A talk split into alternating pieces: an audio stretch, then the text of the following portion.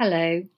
I'd like to tell you a story of something funny that happened to me um, a while ago when I went to visit a friend of mine who had bought a cottage which needed a lot of work doing to it. She was going to completely refurbish it.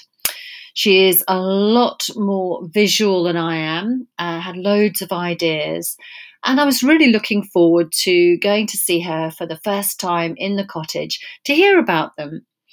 Anyway, I went into her kitchen, stroke breakfast room, and on the wall there were all these sort of strips of white, really. They were sort of, you know, like the paint, the match pots that you can get.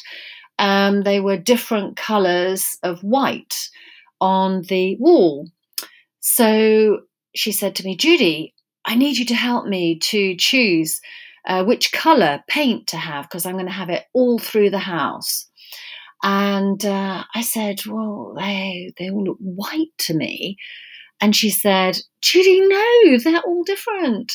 You know, this one's, oh, I don't know, snow white, this one's vanilla, this one's whatever. And honestly, they all looked the same to me. And I felt like I was a desperate failure for not being able to help her, for being a disappointment, and for really not understanding um, what there was to choose between them. You know, for, to my mind, you know, any of them would have been just great. Um, and uh, it occurred to me afterwards that this is often how we feel if we are a process person, i.e., somebody that does this and then this and then this, and we sort of work through our to do list. Um, and we just do one thing after the other sequentially. Um, and that is what's called process. But a choices person is like my friend who, at every point, wants to choose um, so this or that, or this first, then that, or shall I do it this way or that way? And they like to have um, a choice. Um, I'm not like that. I'm a process person, and my friend's clearly a choice person. And for a choices person, they actually enjoy the element of choice. In fact, actually, once the choice has been made, um, they're a bit disappointed because it's done and that that enjoyment has finished. So, this is really just to suggest to you that, you know, is your child choices or process? Are you choices or process? Um, because when we offer um, a, a process person a choice, like me, they can feel quite sort of thrown because it's like, well, oh, I don't, I don't know, I don't care, just do it.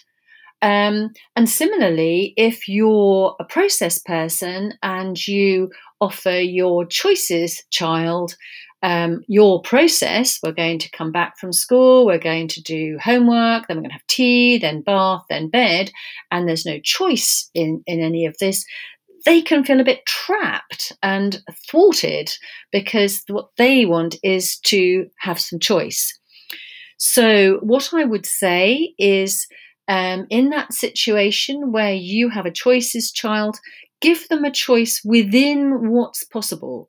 So um, you could say, Would you like a glass of water or a glass of milk while you have your homework?